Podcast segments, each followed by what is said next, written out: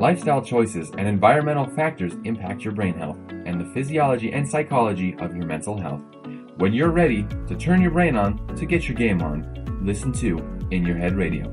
Now, here's your host, Lee Richardson. Thanks for joining us today. Today I have got a fabulous show. I've got Rabbi Wayne Dosick, a PhD, and he teaches and counsels about faith, ethical values, life transformations, and evolving human consciousness. Well known for his quality scholarship and sacred spirit, he's a rabbi of the Elijah Minyan, a retired visiting professor at the University of San Diego, and the host of the monthly internet radio show Spirit Talk Live, heard on healthylife.net. The best selling, award winning author of nine critically acclaimed books, including the now classic Living Judaism, and the more recent, The Real Name of God, Embracing the Full Essence of the Divine. He's the author of more than 400 articles of religious, political, and social commentary. He's a sought after speaker. We're so blessed to have him with us today. He's appeared at more than 200 bookstores, synagogues, churches, schools, universities, and seminaries, hospitals and healthcare facilities, businesses, corporations, community organizations. He's a man on the go. There's articles about Dr. Dosick and his books that have appeared in more than 100 newspapers and periodicals, and he's been interviewed on more than 300 radio and television shows, including Good Morning America and The Larry King Show, CNN, and NPR. He is a very valued speaker, and I'm so delighted to have him here. He's a recipient of honorary Doctor of Divinity degrees from both the Hebrew Union College and the Jewish Theological Seminary. He's been called a rational intellect with the soul of a mystic. Oh, what a beautiful term. A, a, prophet for modern times and a gentle master of the human heart. Dr. Dosick, thank you so much for being with us. And I know that, you know, not only are you a busy man, that you're you reside in San Diego with your wife, Ellen Kaufman Dosick, and your home is celebrated as a center for prayer, learning, healing, and a gathering place for spiritual seekers. And thank you for joining me here today because that's what I hope that we can create on the show today a gathering place for spiritual seekers.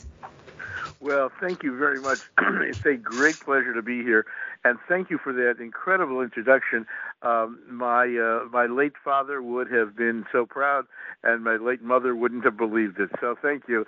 It's uh, it's a delight. And yes, indeed, um, for the last uh, two and a half years since COVID, our uh, our living room, our great room, has looked like a television studio because everything that we have done for our prayer services and our classes, uh, and, uh, many times interviews like this have been on Zoom.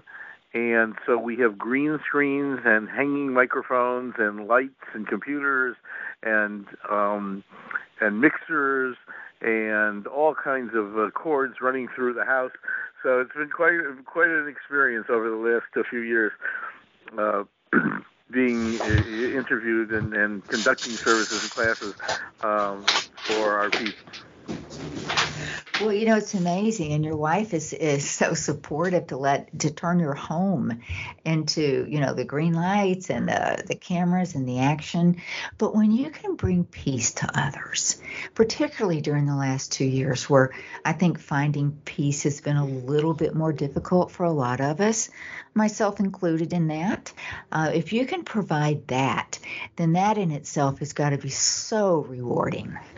Well, you know, we have all, all of us, uh, gone, undergone great trauma in the last two and a half years.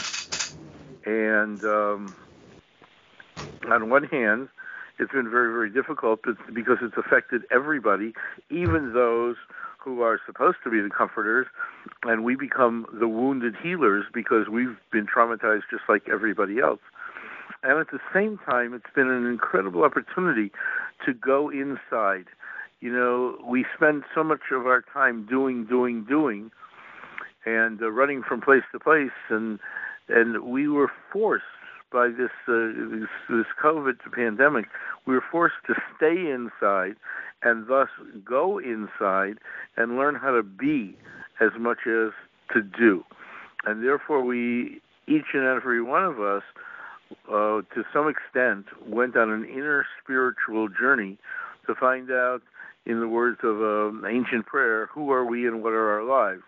And that that has been of, good benefit to so many because it forces us, it forced us almost to stop and and um, and to stop running and running and running and doing and doing and doing, and to really uh, examine our lives and see who we are and what we want to do, what's our vision for ourselves and our world. So you, you know, I think that's something that so many people, clients at the Brain Performance Center, will say, "I want to do that, Lee. You know, I want to put the brakes on, but it's so hard to do." And and of course, I give suggestions and strategies. But if some when someone, and I'm sure you've heard that many times, Dr. Dosick, and when you hear that, how do you respond to that? I respond by by uh, saying, pick any one of a myriad of spiritual toolboxes. Sometimes it's silence, sometimes it's prayer, meditation, or chant.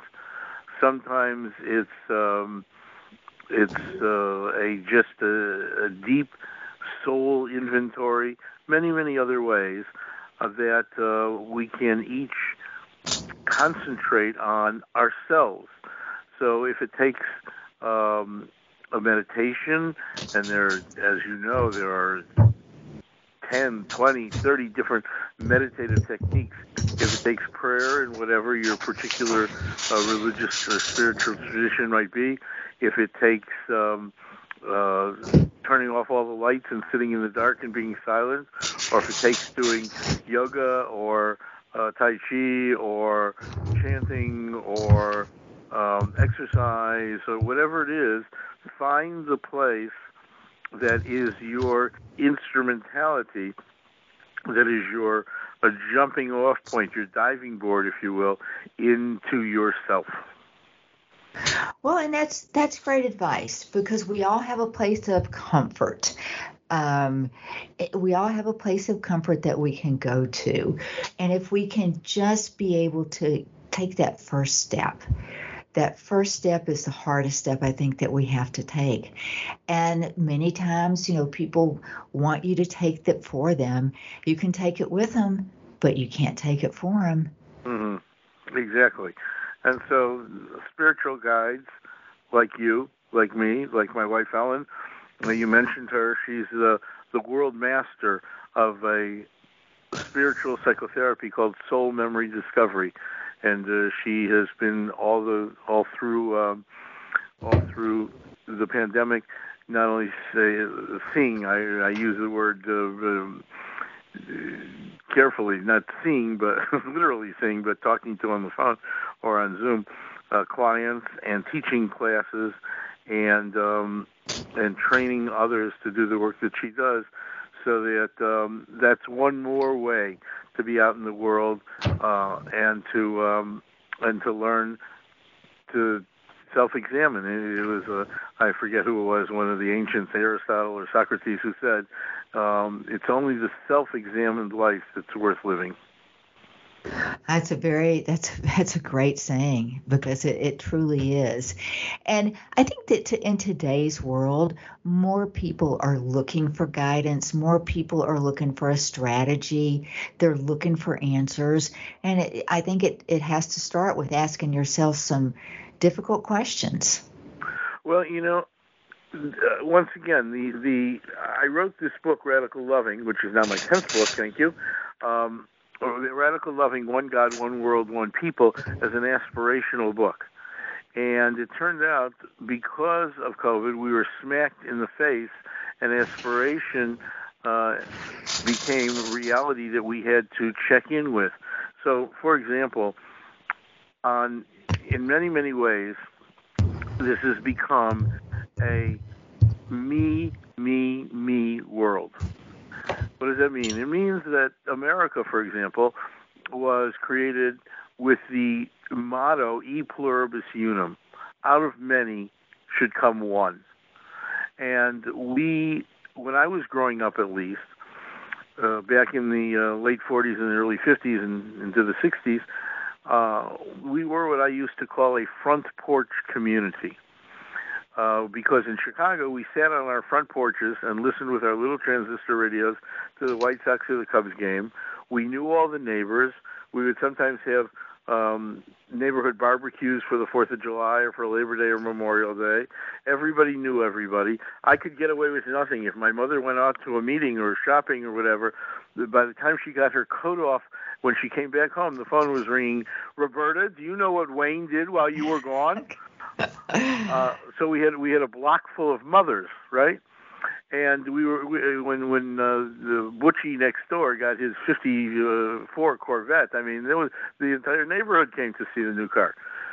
So there we were, and uh, I know the, the the night the White Sox won the pennant in 1959, uh, the entire city uh, celebrated. But what happened is, and for it's a number number of different reasons, you want to go into them, I'll be glad to. But a number of reasons we became not not this one united community or striving for community or striving for the melting pot of America, but we became a, a what I call a uh, patchwork quilt of special interests. Me, me, me.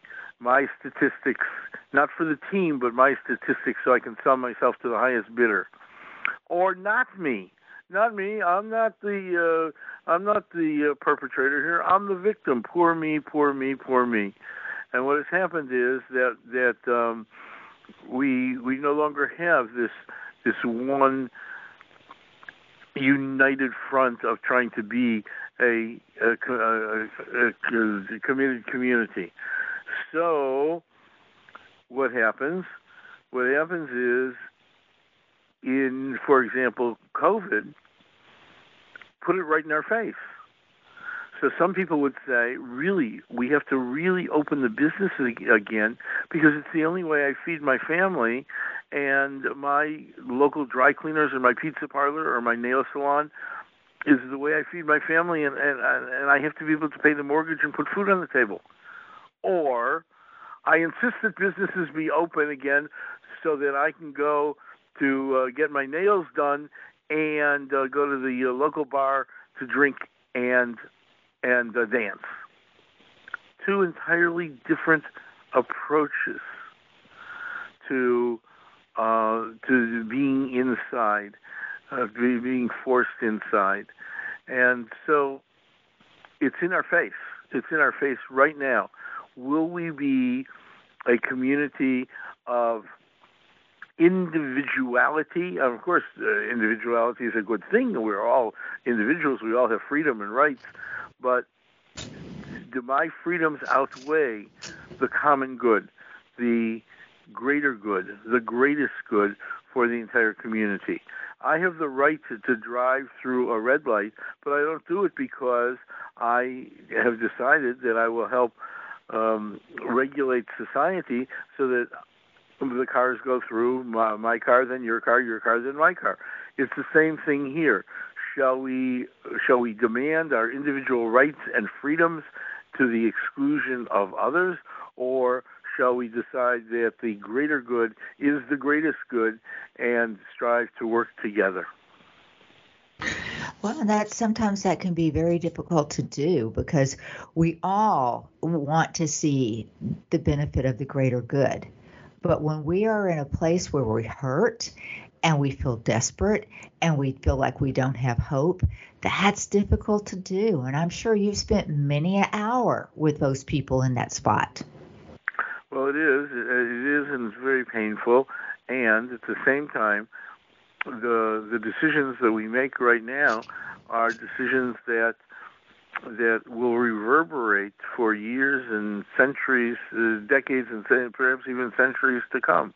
You know, one of the things we learned, for example, I just had on my program yesterday uh, Sarah Bowen, who is an animal chaplain, an interfaith minister who's a, a, a, a animal chaplain whose book is called Sacred Send-Offs, and she she's cares about the animals in our lives. And you know, I realized during COVID that um, that mountain here in, in Southern California, mountain lions were running free in the streets of Los Angeles, and dolphins were in the canals of Venice, and uh, coyotes were walking walking very proudly down the down the street corner.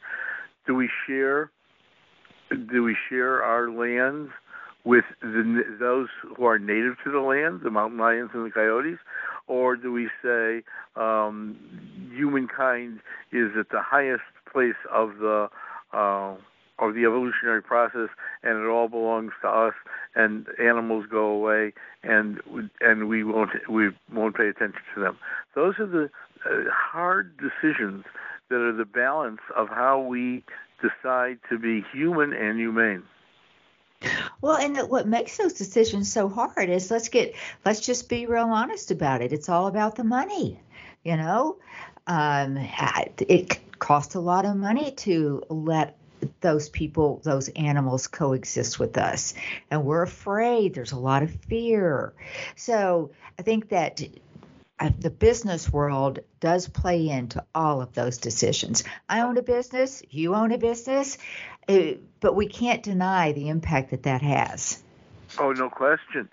No question. And so uh, there were businesses that exploited that exploited uh, the situation and tried to build up profits and build up profits and build up profits. I have a rabbi friend who told me a story about a man in his community who owns a sweater manufacturing company. And each Friday before the Sabbath, they chat for a minute. And um, the rabbi told me that uh, this man said to him during during the pandemic, he said to him, uh, "You know, Rabbi, I had a good week. I had a good week because I was able to make payroll and 300 people who are the employees of my company can go home today with a paycheck and feed their families and pay their rent. He never said to me once, I sold 30,000 sweaters this week. It wasn't his own it wasn't his own uh, success. He, it was the success that he had in order to uh, take care of the people uh, who manufactured those sweaters and um, and uh, whose families would have been hurting without the uh, without the paycheck. So it's all a matter of perspective, uh, isn't it? It's, it's, uh, do we do we say it's my my profit, my profit, or do we say um, I made payroll this week? Absolutely. That is that is a beautiful story because he was looking out for the goodness of everyone not just right. his goodness. Right. And I think that, you know, if we can all start to to look for that greater goodness. And one of the words that has become more important to me, and I like not just the word, but to see it demonstrated, is kindness. Mm-hmm. Kindness moves me. We have become uncivil. We speak to each other in terrible ways we uh, we we um, that's part of part of the problem that, uh, that that America is facing. We have demonized the other.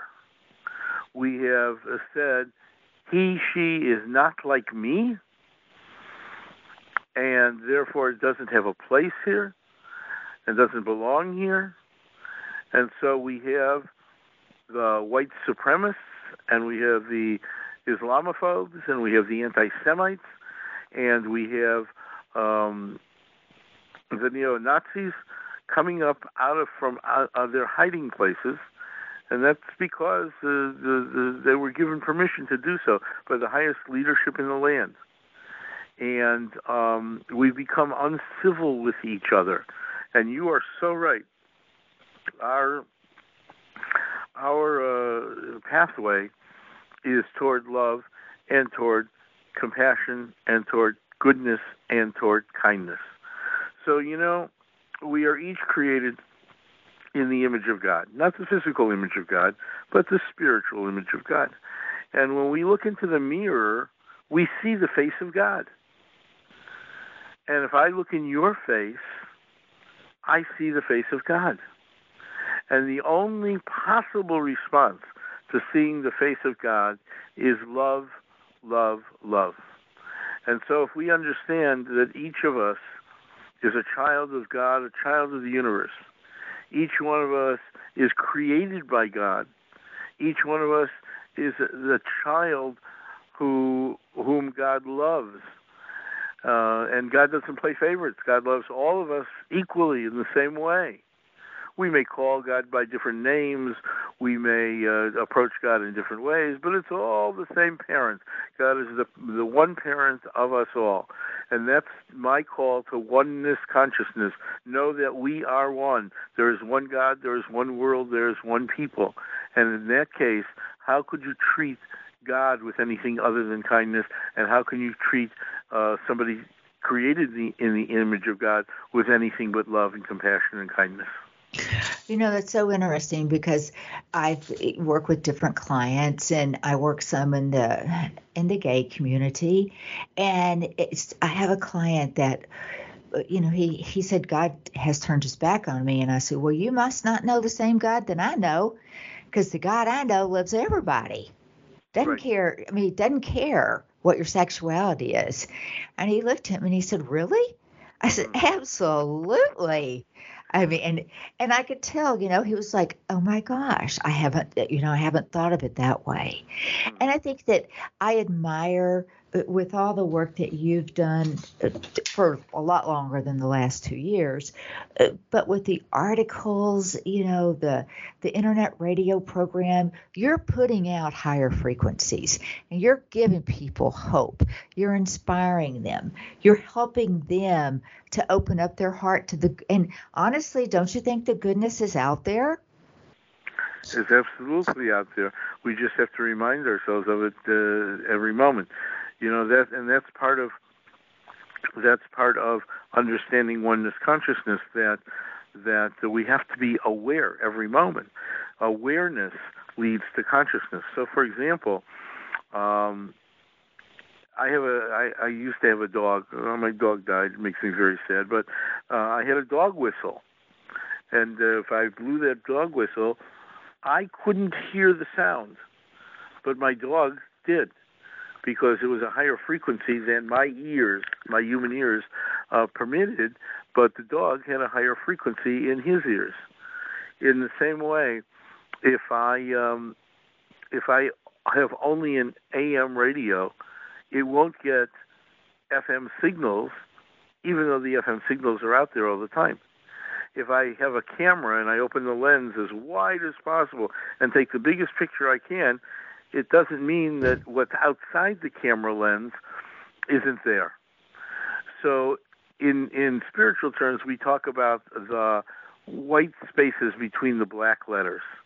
There is much, much, much more to this world than we can see and hear and touch and feel because we are limited by our human capabilities, by our human bodies, by our physicality, um, by the the the um, the human brain uh, as, as it's been developed so far. There's much, much, much more there to develop. But the more we become aware of what we don't see and what we don't hear and what we don't feel or touch, the more we uh, understand that that's a mystery that we can solve. And God gives us the tools the universe gives us the tools to see beyond, to hear beyond. And we just um, need to be constantly aware. So if somebody says God's not in my life, or uh, I simply say, turn here, turn there, turn this way, turn that way. There's no place that God isn't. God is everywhere. God is within you. And so it, when we're aware of it, then we can be conscious of it, and we can be in that kind of relationship with God and with every one of God's children. Oh, you make such important points, Dr. Dosick. And, you know, we've got a couple of minutes before break. So let's, I'd like for you to think of a takeaway that we can leave our listeners with from the first half of the, of the show. And it's it, when you feel like that you don't know God, or when you feel like God doesn't know you, or God doesn't like you, or you don't like Him, I mean, I felt that way before. I got to be honest. You know, what what can they do? Give us a well, couple minutes worth of advice. There's a verse in the Psalms that says, "Out of the depths I have called you." Now, we each and all have undergone um, pain and suffering and tragedy and disappointment and anger and evil. And we call out Min HaMeitzar. That's the Hebrew words, Min HaMeitzar. We call out to God from the depths. And we say, Oh God, you know, I can't do this by myself. I can't get out of bed. I can't get up out of the chair. I can't get up off the floor where I, where I have fallen. And so I'm turning to you, to your strength, to your wisdom, to your compassion, to your love. And I'm asking you to help me. And I'm asking you, even if I don't understand it on a cognitive, rational level, I understand it in my guts. I understand it in my kishkis, as we would say. I understand it as the core of my being because you are my parents and you love me. So help me. And the the second half of that Hebrew verse is a gorgeous Hebrew word which says, "In divine expansiveness, in the greatness, in the totality of God, God answers me and lifts me up." And so, instead of rejecting God, instead of turning away from God, instead of being angry at God, uh, turn to God and say, "I need your help. This is more than I can handle." And God will come running and say you've got a friend, God will come running and say, I will help you, and together we can accomplish anything and everything. Wow, what a great what a great thought to leave us with. We're going to take a break and listeners, I hope you come back after the break and we're going to learn more about how we are in control of our of the goodness that comes our way.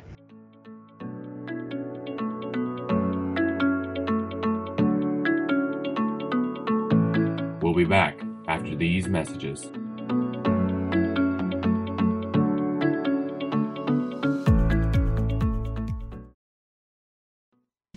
It's the Fitness Minute with fitness expert Annette Hammond. To lose weight, we know that each day we need to burn more calories than we take in through eating, and exercise burns more calories. According to Discovery Health, a 150 pound person will burn about 60 calories while taking a one hour nap. One hour of sitting and watching television burns about the same. But if that 150 pound person takes a one hour brisk walk, then say goodbye to more than 250 calories. Cardio exercise like running, biking, swimming, and brisk walking are the best modes of exercise to burn the highest amount of calories and will get the endorphins flowing in your body. Those feel good neurotransmitters boost your mood naturally.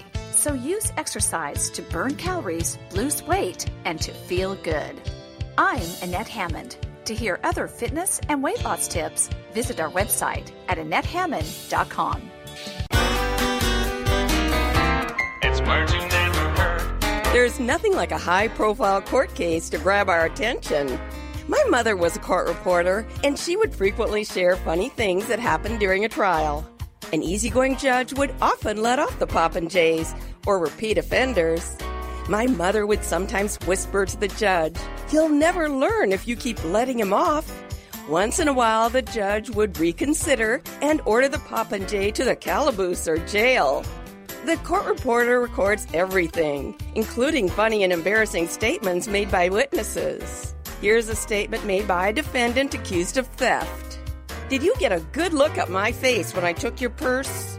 What's a word for the natural tendency to put your foot in your mouth? Dontopedalogy. It's words you never. I'm Carolyn Davidson, and you can have fun challenging your words you never heard vocabulary with my free app, Too Funny for Words.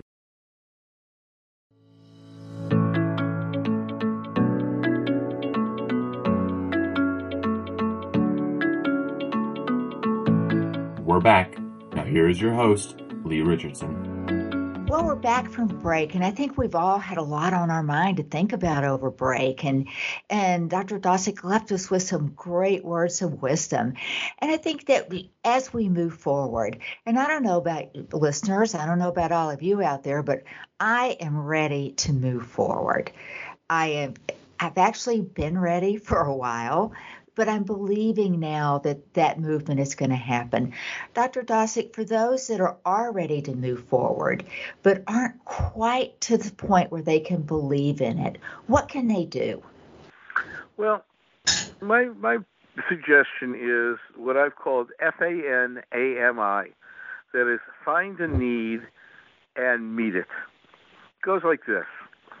Back in 1996, uh, our home and everything in it was destroyed by a California wildfire. So we lost everything we had, and we had no place to live. And uh, when I say everything we we had, I mean everything from a hundred-year-old Knabe grand piano down to the last paperclip. So a man came to me, one of the kindest, sweetest, gentlest, and wealthiest men I knew, and he said, "Rabbi, I feel so terrible for you." I want you to know what's mine is mine. Anything you need, anything you want, you just ask me. What was I going to ask him?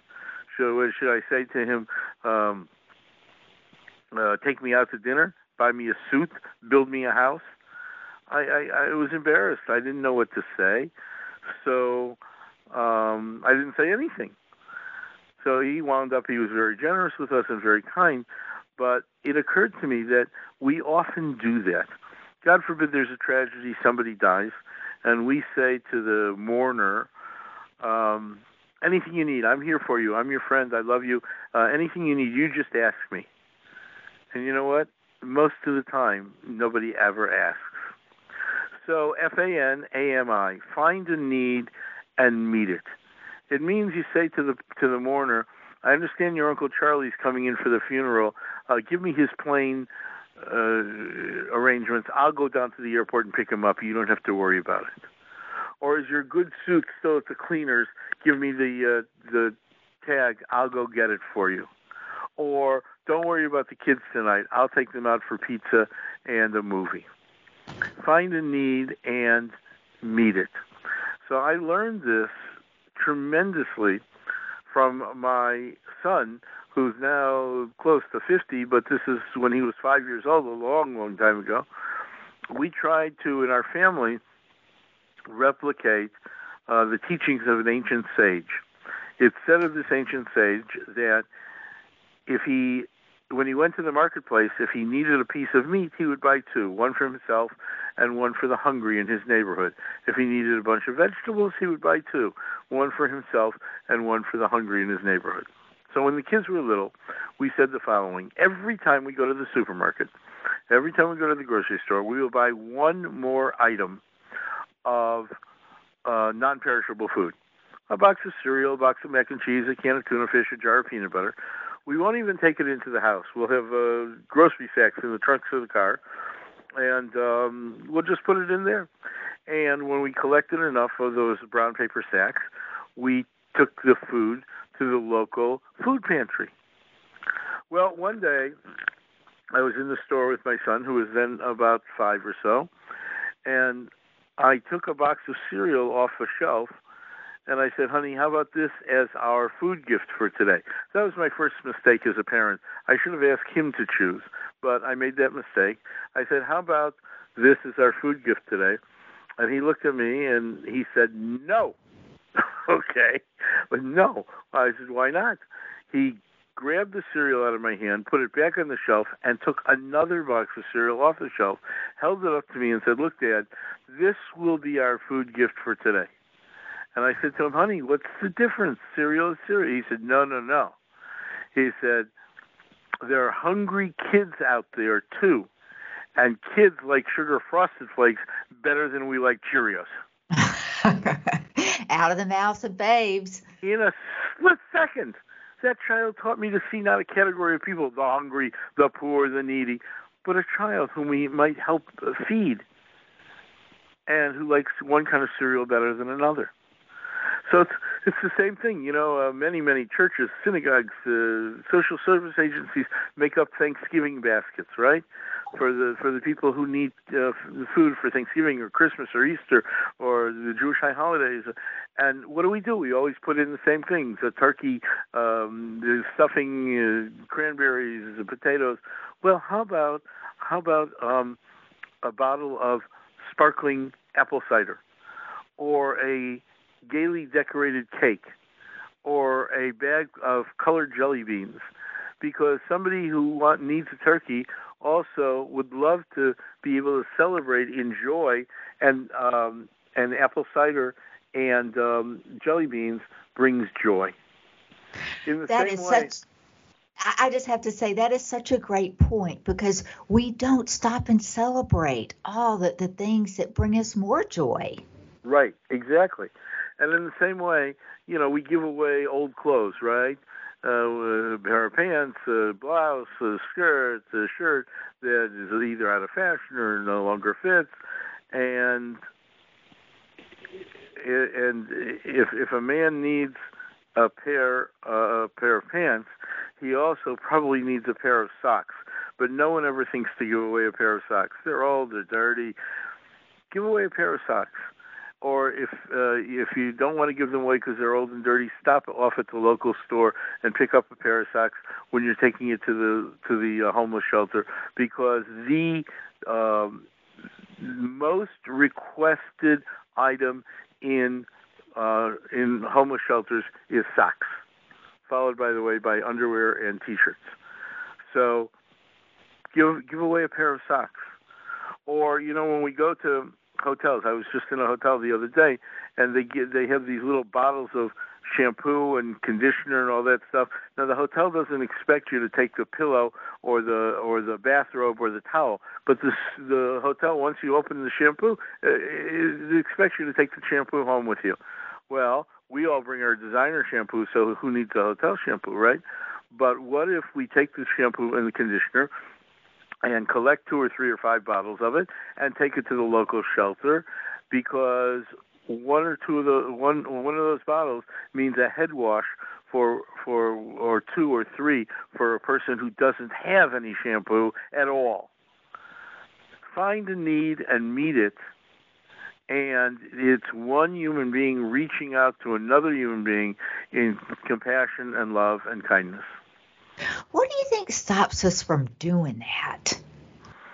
Well, I don't know. We've become jaded. We've become disaffected. We've become, truth be told, selfish. We um, we're concerned with our special interests, uh, and and when we are, we contribute to the patchwork quilt of special interest instead of the melting pot of e pluribus know. Well, you know, and I think that that fear plays a role in that too. I honestly do. I think sometimes we're afraid to take us that to do something that we've never done before, or we're afraid to step out of our comfort zone. I know I, I'll see. I have a lot of clients that they would rather give money I'll I'll stick a ten dollar bill in that envelope, you know, for your cause, Lee. But don't ask me to personally get involved. Well, it's step by step. First of all, take the check. because take the money. Take the take the money and run because you, can you can buy the the jelly beans with that check. Um, but it's a it's a, a slow process, and uh, therefore, you know, people. The the rule of fundraising and being a rabbi, I've been in fundraising all my life, right? Because for our nonprofit organizations, that's what we have to do. We fundraise. People do not give to causes, no matter how good the cause. People give to people. And people do for other people. So if you say to somebody, this cause is important to me, I'm giving $10, would you join me in giving $10? That person will probably say yes because it's you. And you can bring along people in doing also because you say, I'm volunteering at the shelter or the food pantry this week. How about coming along with me? Would you like to join me? And we'll get a cup of coffee afterwards and we'll chat. We'll have a good time. Well, how do I say no to Lee, who's just asked me to do a good deed, to do something of meaning and worth, and to join her doing it? So people don't give to causes, people give to people boy, you hit that nail on the head. You really did. And and I think all of us have the capability to reach out to those that are around us, our family, our friends, and at times invite them to you know come stand with me. Um, I really support I support Operation Kindness and have for many many years. And my kids loved that because we bought you know they grew up with animals. And i asked one of them the other day i said well what can you do? And he's like well tell me what you want me to do. Mm. and i was like boy when's the last time i heard that come out of his mouth? But you're well, right I would, I would, I would turn it around. I would first say how old is the child? Oh he's an adult. Oh he's an adult. Well you know maybe he still needs uh, some some prodding and say, well, what do you think?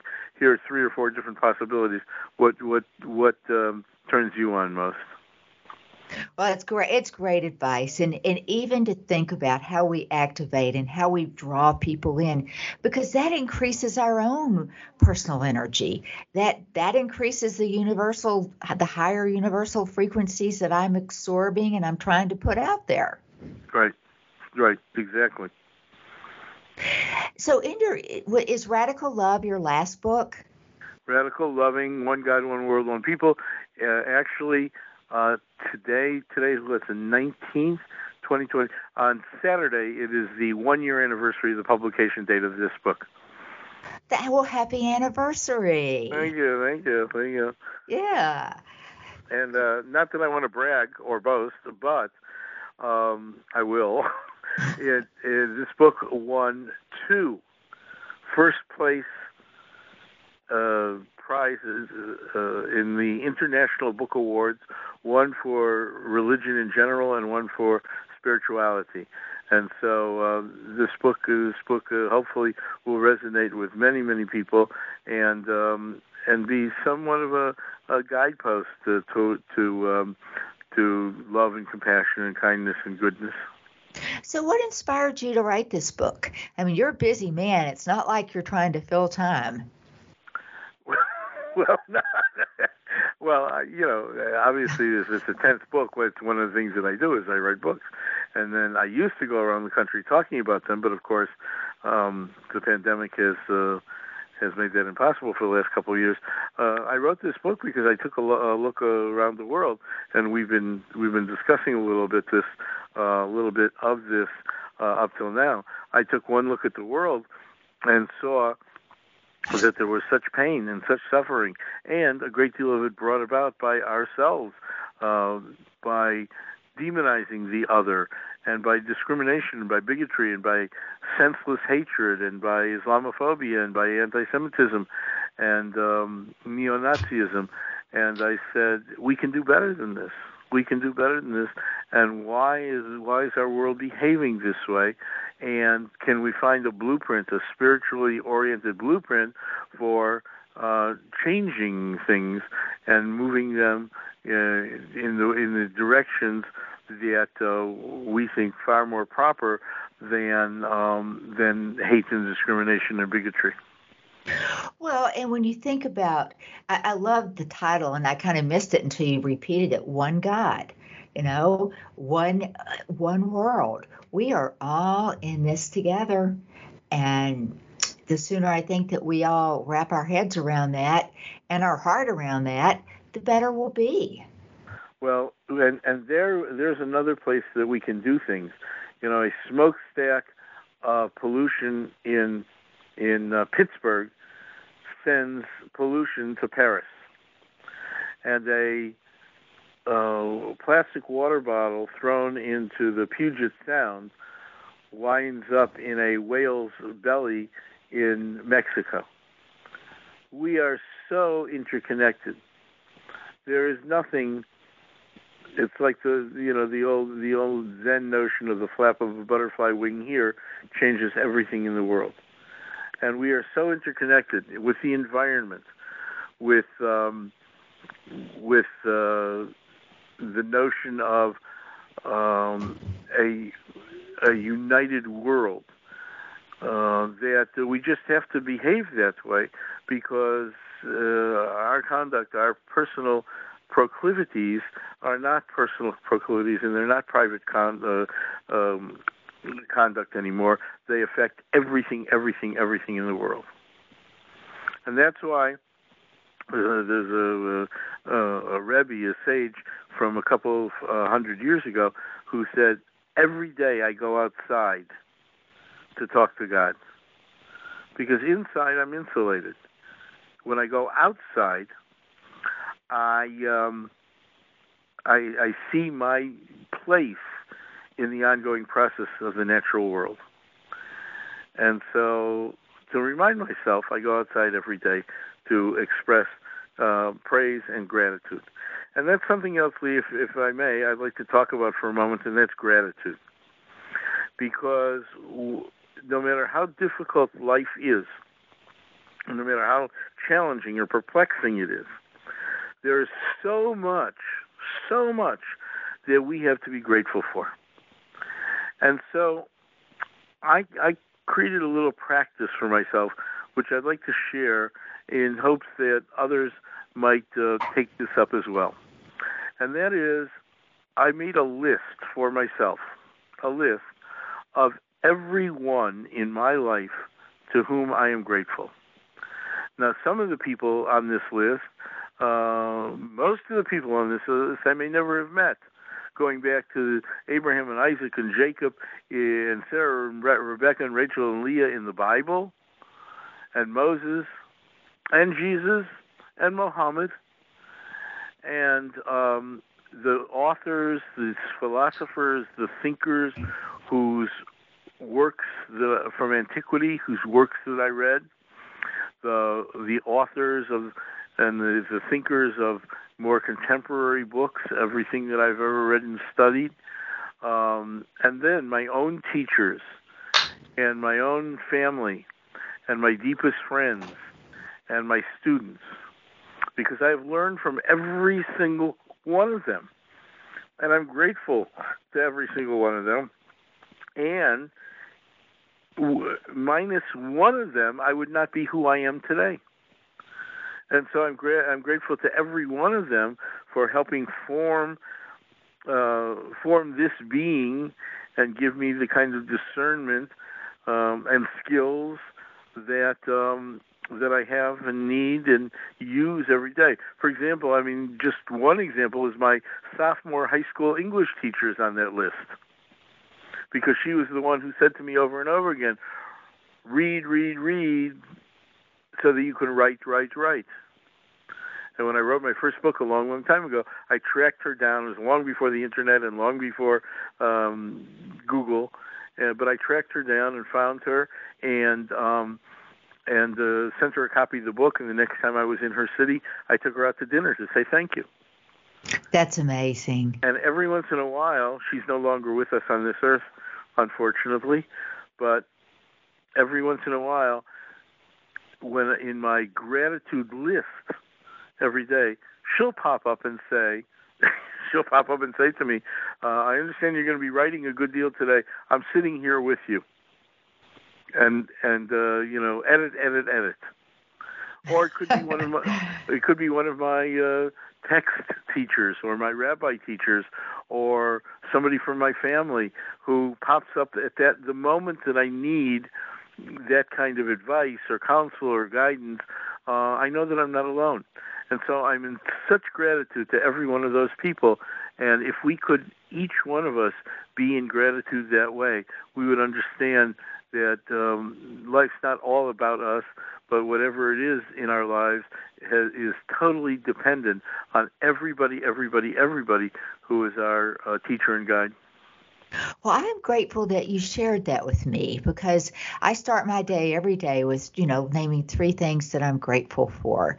Mm-hmm. But I should focus on the on the people that I'm grateful for. Mm-hmm. That's and so that really that shift that has shifted my thinking on gratitude.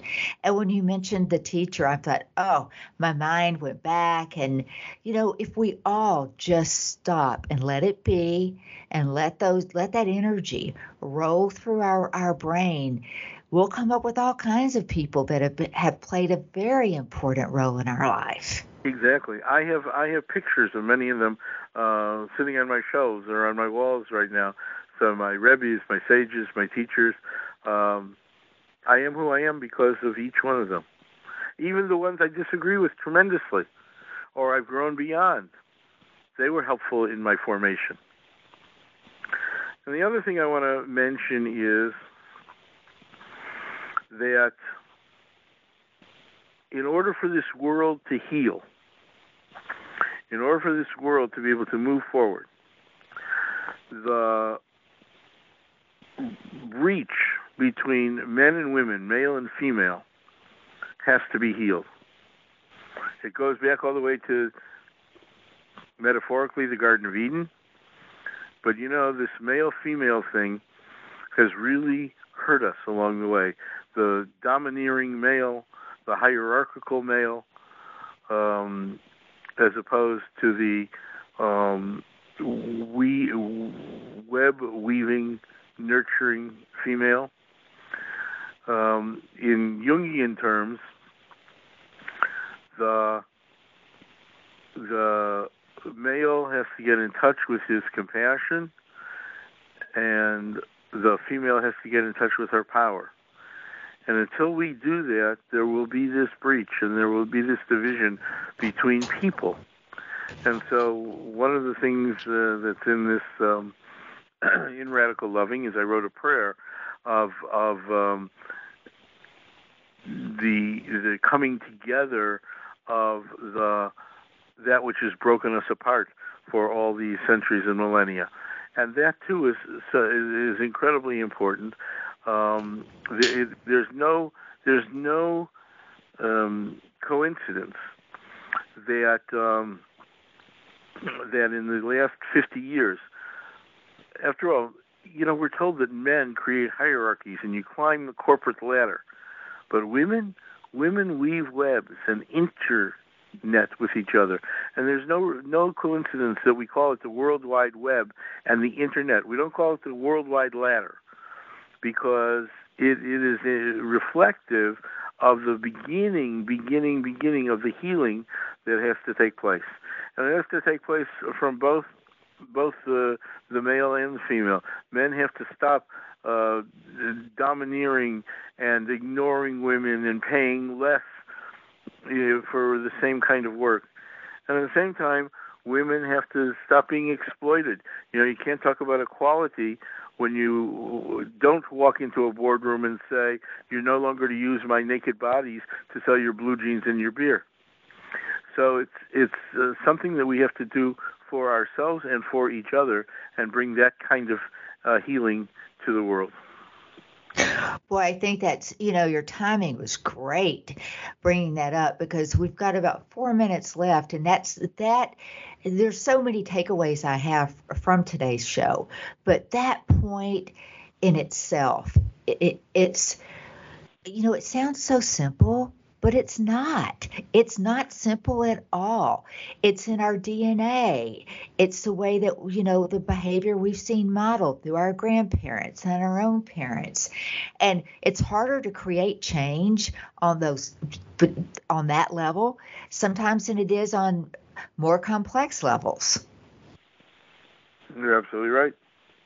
So, you know, in the last three minutes we have, if people want to find out about you, do you you do you have a weekly talk show, correct? It's a monthly talk show. Oh, it's uh, the third third Wednesday of every month at uh, nine o'clock Pacific time and corresponding times all over the world. It's uh, it's at uh, healthylife.net on the internet, so you can get it on computers and um, and tablets and smartphones. And then if you miss it live, on the healthylife.net uh, website, it is there for uh, three months archived, so you can listen to it 24/7.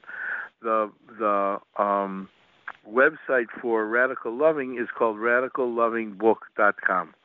And there you can find out more about me, you can find out more about the book. We also have made some chants to go along with the book because uh, chants go deeply into our uh, unconscious and bubble up when we need them. Uh, they they are chants are uh, teachings and lessons uh, beyond words, and so there are three or four chants that you can listen to there, as we used to say in the little south side of Chicago, free for nothing.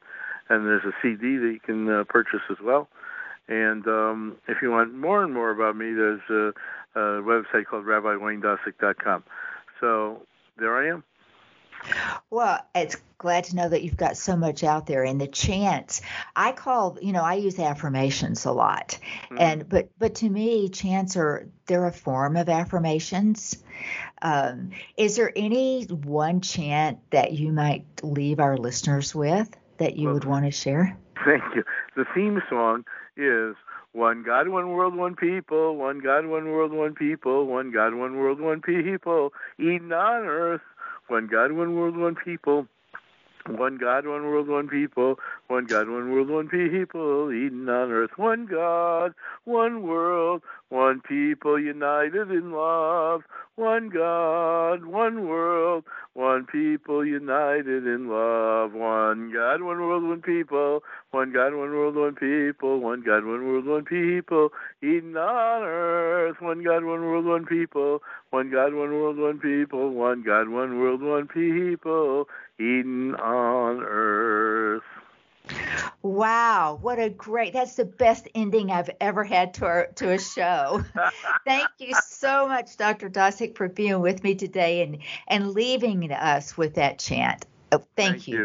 you. A great great time I was had by all and I really appreciate your uh, your concern, your depth of of concern and love for this uh, this topic and for healing the world in the way you do through your work. Thank you so much, sir. Have a great day. On behalf of Lee Richardson and the Brain Performance Center, we want to thank you for listening. If you'd like to hear more episodes like this, visit us on iTunes, Google Play, TogiNet, Stitcher, iHeartRadio, Spotify, and thebrainperformancecenter.com.